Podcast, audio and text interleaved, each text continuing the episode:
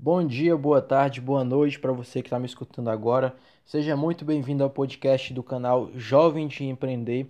Aqui é o Arthur Aguiar que está falando. Eu sou empreendedor digital, sou tutor e também sou afiliado.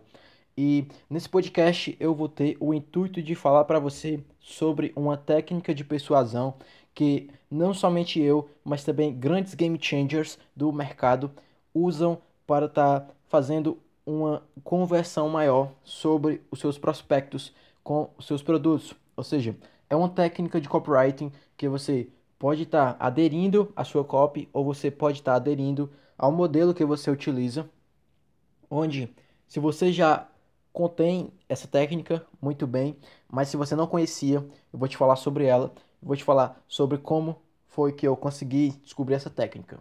Bem, primeiro eu tenho que falar uma história que foi em meados de 2017, eu estava pesquisando essas coisas sobre marketing digital, eu estava pesquisando sobre como é que funcionava essa coisa de Hotmart, como é que funcionava essa coisa de estar tá ganhando dinheiro com o mercado de afiliados, ou estar tá ganhando dinheiro com o mercado de produtor digital, e eu fiquei muito fascinado com isso desde cedo.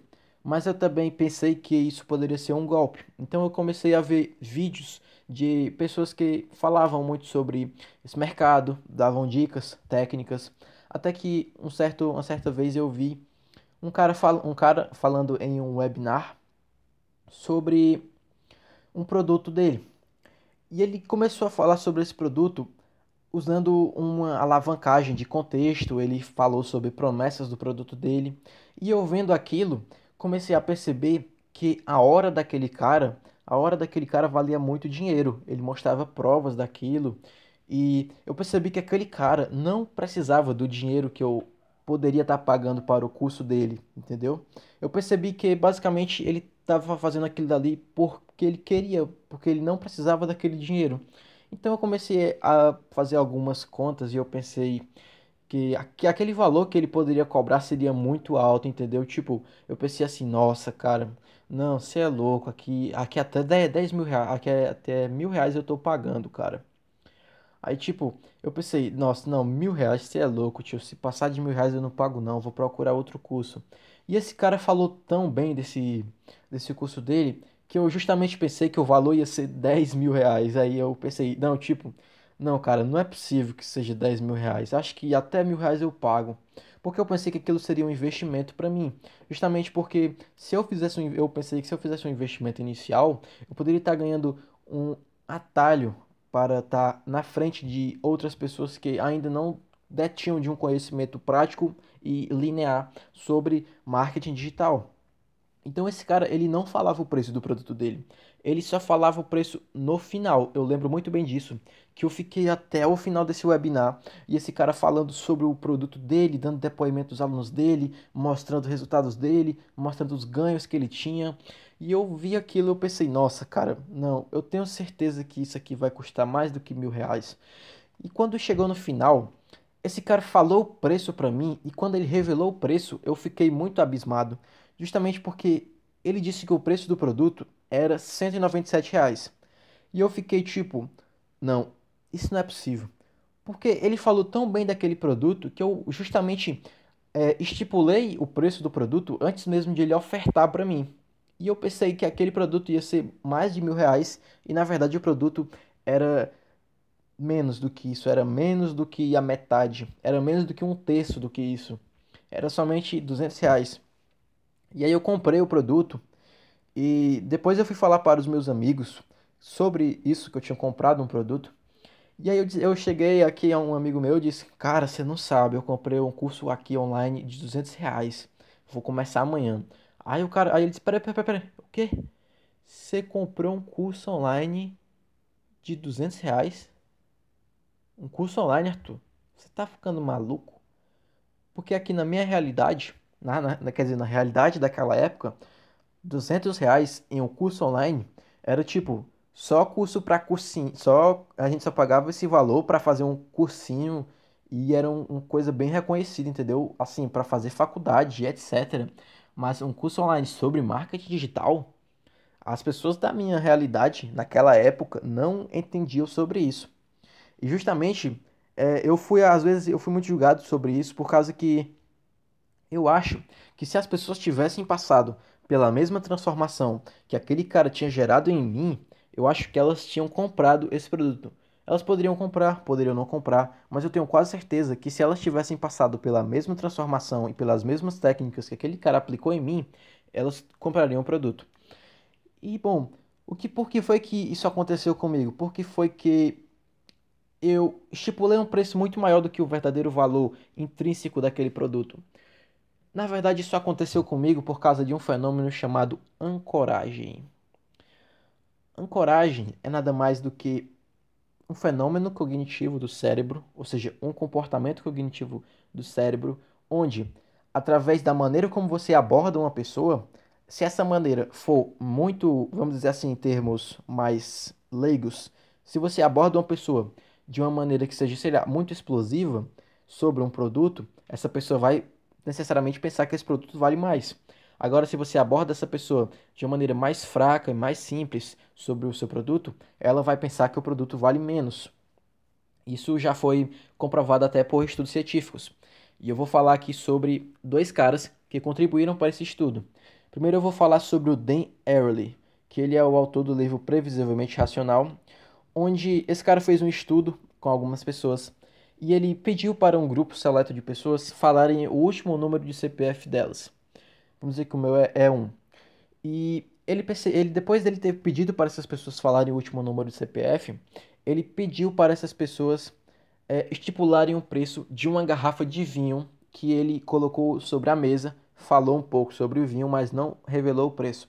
E ele pediu para essas pessoas estipularem um preço para esse vinho. E ele percebeu, ao longo do, do, das respostas, que quanto mais pessoas, quanto maior fosse o número do, do último, quanto maior fosse o último número de CPF das pessoas, maior era o valor que elas estipulavam. Ou seja, se uma pessoa, uma pessoa que tem o último número do CPF 1 estipulava um número muito menor de uma pessoa que tem o último número do CPF 5, entendeu? E o que isso quer dizer, Arthur? Quer dizer que se eu souber o CPF das pessoas, eu vou saber como estipular um, uma precificação para elas? Não. Isso vai somente mostrar a você que a forma como você é abordado influencia na sua tomada de decisão. Não entendi, Arthur. Eu vou te explicar agora com outro estudo. Tem um cara chamado Daniel Kahneman, que ele ganhou o Prêmio Nobel de Economia em 2002, onde esse cara fez um estudo com dois grupos distintos de pessoas e dentre esses dois grupos, ele pediu para essas pessoas fazerem as mesmas operações, só que em, em ordens diferentes e ele não dava tempo para as pessoas fazerem o cálculo e responderem. E que operações eram essas, Arthur? Essas operações eram operações de multiplicação, onde ele pedia para o primeiro grupo de pessoas multiplicarem 1 vezes 2 vezes 3 vezes 4 até chegar em 8. E depois ele pedia para o outro grupo de pessoas multiplicarem 8 vezes 7 vezes 6 até chegar em 1. E o que foi que ele percebeu? As pessoas que não conseguiam multiplicar 8 vezes 7 vezes 6 até terminar, porque ele não dava tempo, ele pedia para as pessoas estipularem um valor.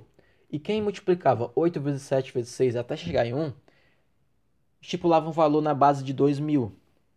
E o outro grupo, as pessoas que multiplicavam 1 vezes 2 vezes 3 até chegar em 8, não conseguiam multiplicar também. E é porque ele não dava tempo. E ele pedia para essas pessoas estipularem um valor. E o valor que elas estipulavam era na base de 500. E o que foi que ele percebeu? Ele percebeu que justamente ele chegou à mesma conclusão que o Dan Ariely, que a forma como as pessoas são apresentadas influencia na no, quando ela vai estipular o valor intrínseco de algo. Como assim, Arthur? Quando você multiplica 8 vezes 7, dá uma noção, 8 vezes 7 é maior do que 1 vezes 2, não é? E 7 vezes 6 é maior do que 2 vezes 3. Ou seja, as pessoas que multiplicavam 8 vezes 7 sabe, tinham uma noção na abordagem delas que era maior do que 1 vezes 2. E justamente por esse valor ser maior, elas estipulavam um valor significativamente maior do que elas estipulariam se fosse 1 vezes 2 até 8. Ou seja, 2 mil. Agora a pessoa que multiplica, ah, 1, 1 vezes 2 vezes 3, ah, quer saber? Acho que vai dar, sei lá, vai dar perto de 400, 500. As pessoas estipulavam valor nessa média. E se você soubesse o valor real, o valor real é mais de 40 mil. E isso só influencia na questão de como você é abordado, significativamente fala sobre o valor que você vai estipular sobre algo. E como é que isso influencia na minha vida de empreendedor, Arthur? Você tem que tirar um ensinamento disso, que é o seguinte: não importa o valor do seu produto, importa quanto as pessoas acham que ele vale. Ou seja, quantas pessoas estão dispostas a pagar por ele. Se você souber usar esse comportamento da ancoragem para que, na hora de fazer um webinar e apresentar o seu produto, você faça isso de uma maneira totalmente com sucesso e a pessoa que vê o seu webinar percebe através de técnicas de copy e através de técnicas de ancoragem, você consegue fazer com que essa pessoa se sinta intrinsecamente ligado com o seu conteúdo, você vai conseguir usar o fenômeno da ancoragem ao seu favor para que essa pessoa estipule um preço muito maior do que o real valor do seu produto. E quando isso acontece, você está nada mais do que criando uma relação com essa pessoa. E essa relação que é criada é uma relação de que o seu produto vale muito dinheiro para essa pessoa. E quando você for revelar o preço do seu produto, a pessoa que está vendo aquilo e está estipulando um valor muito alto, ela vai necessariamente perceber que o seu produto é muito barato porque ela está disposta a pagar e ela, consequentemente, aumenta a taxa de conversão para estar tá comprando o seu produto. E essa é uma técnica muito boa para você que quer aplicar técnicas de copywriting que sejam mais eficientes, ou seja, não seja aquelas técnicas que você demora muito, demanda tempo, muito tempo e esforço para estar tá criando vários, vários contextos, para estar tá criando várias promessas, para no final você estar tá fazendo um call to action simples. É, necessariamente, a ancoragem ela se liga a um problema do contexto que você está introduzindo na sua copy. Ou seja, como é que eu, Arthur, ancoro? Como é que eu ancoro? Basicamente, o que é que eu faço? Eu começo falando de um contexto. Nesse contexto, eu falo sobre um problema.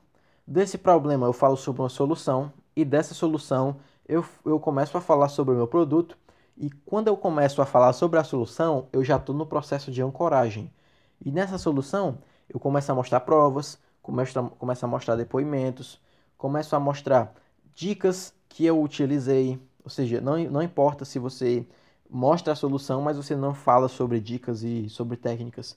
Eu, eu falo sobre dicas, mostro provas, depoimentos e aí eu, eu mostro que eu consigo, eu demando, o meu trabalho demanda esforço e tempo, e esse esforço é bem pago. E não fale isso de uma maneira arrogante. E aí, quando eu faço todo esse processo, quando eu começo a fazer a ancoragem, quando chega na etapa da, da solução, a pessoa começa a, a se engajar mais com o que eu falo, justamente porque eu estou mostrando algo a ela que consequentemente ela vai pensar que vale muito mais do que o real valor do meu produto. E quando eu faço isso e revelo o valor no final, a pessoa ela vai necessariamente perceber que o meu produto ele tá por um preço muito menor do que ela estava disposto a pagar e necessariamente ela vai aumentar a taxa de conversão dela para comprar o meu produto. Ou seja, as técnicas de precificação que você está utilizando demandam é, muita análise, porque você pode vender um produto seu por 50 reais para uma pessoa que, sei lá, não caiu bem na sua ancoragem, ou você pode estar vendendo um produto seu de 500 reais para uma pessoa que caiu na sua ancoragem e pensou que seu produto valia mil e está pela metade do preço que ela estava disposta a pagar, entendeu? Agora, como é que eu sei que uma pessoa está disposta a pagar muito ou pouco pelo meu produto? Você vai saber disso quando a pessoa começar a te fazer objeções e perguntas. A objeção mais prática e simples que as pessoas fazem para você é: Isso é muito bom para ser verdade. Quando a pessoa te fala isso é muito bom para ser verdade, quer dizer que ela acredita no seu produto, necessariamente na solução do seu produto, mas ela não tem certeza de que aquilo é um golpe ou não. Porque ela gostou do seu produto, mas ela não confia em você e aí você tem que transmitir uma confiança para essa pessoa. E aí ela vai te dar outra objeção, que é: Ah, isso não é para mim. Quando a pessoa te dá a objeção, isso não é para mim, quer dizer que ela gostou do seu produto, ela se interessou pelo seu produto, mas ela não, não, não se interessou pela forma como você estava apresentando aquele produto. Ou seja, quando, quando a pessoa faz a primeira objeção, que isso é bom demais para ser verdade, o problema não está no produto, mas sim na forma como você está abordando a copy, a copy nela. E depois, quando a pessoa fala isso não é para mim, quer dizer que o problema agora não está na sua copy, está na forma como você está descrevendo o produto. Agora, quando a pessoa fala assim, isso não é para mim, e aí você utiliza uma técnica, uma técnica basicamente bem simples, que é o seguinte. Agora, me diga, como você se imagina daqui a 10 anos? A pessoa, não, eu imagino trabalho com os filhos, etc. Agora você pergunta, e como você se imagina daqui a 30 anos? A pessoa, ah, eu não sei, isso vai demorar muito tempo ainda. Aí você fala: Você sabia que a cada 100 brasileiros, somente um consegue se aposentar com a mesma qualidade de vida? E aí eu só queria te perguntar uma coisa. Com que qualidade de vida você quer se aposentar e quer entregar aos seus filhos e netos? Pronto. Quando você toca nessa dor da pessoa, ela começa a se identificar com o seu produto porque ela vai perceber que o seu produto pode muito bem aderir a uma solução para um problema futuro dela. E quando você faz isso, necessariamente você está moldando o seu caráter para ela. Ou seja, você está mostrando para ela que o seu produto tem uma competência e pode ajudar ela. E é aí que vem a terceira objeção, que é: você só quer o meu dinheiro. Quando a pessoa fala que você só quer o dinheiro dela, é porque ela já confia no seu produto, mas ela não confia no que você fala. Ou seja, ela pode até muito bem confiar no que você está dizendo, naquela técnica que você utilizou para estar tá trazendo ela de volta para o produto. Mas quando a pessoa fala que ela que você só quer o dinheiro dela, é porque você não conseguiu demonstrar a ela que você não precisa daquele dinheiro, porque você já ganhou muito dinheiro. Ou seja, quando você utiliza o gatilho da do quando você utiliza o gatilho de você tá deixando largado as coisas, tipo, ah, eu, eu não preciso, ah, eu não preciso mais trabalhar, porque eu já fiz tal coisa, eu já fiz o meu pé de meia. Você utiliza gatilhos que deixam é, a ideia de que você não precisa do dinheiro daquela pessoa. Você usa o gatilho que você mostra àquela pessoa que você já tem dinheiro suficiente para viver pelo resto da vida. E aí, quando você utiliza esse gatilho, a pessoa começa a perceber que, tipo, você não quer o dinheiro dela porque você só quer ajudar ela. E quando você utiliza os outros dois gatilhos, você necessariamente está fazendo a venda para essa pessoa. Pronta já. Utilizando esses três gatilhos que eu falei.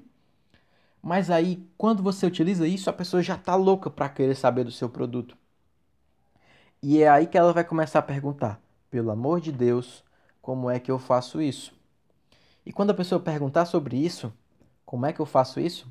É aí que você começa a falar sobre, é aí que você começa a utilizar a ancoragem, que é você começa a determinar um contexto sobre você. Você fala sobre o que aconteceu com você, fala sobre problemas, e aí você retrata o que é que aquele seu produto trouxe. Você fala sobre como você fez isso, dando dicas e estratégias. E aí, depois disso, você fala para a pessoa o que ela deve fazer. E quando você fala isso, você dá uma solução para ela. Quando você dá uma solução para ela, você, depois disso, está na hora de fazer o seu call to action e revelar o preço do produto. E aí, quando você faz isso, é só você fazer a oferta muito menor do que ela imaginava ser, e aí você consegue fazer a sua venda. E bom, esse foi o podcast de hoje. Eu espero que eu tenha te ajudado.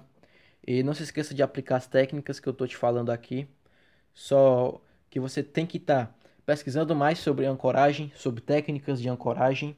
E não se esqueça de estar tá utilizando essas técnicas no seu dia a dia para você estar tá conseguindo converter mais pessoas para as suas para a sua, a sua página, para os seus produtos. Foi isso, até a próxima.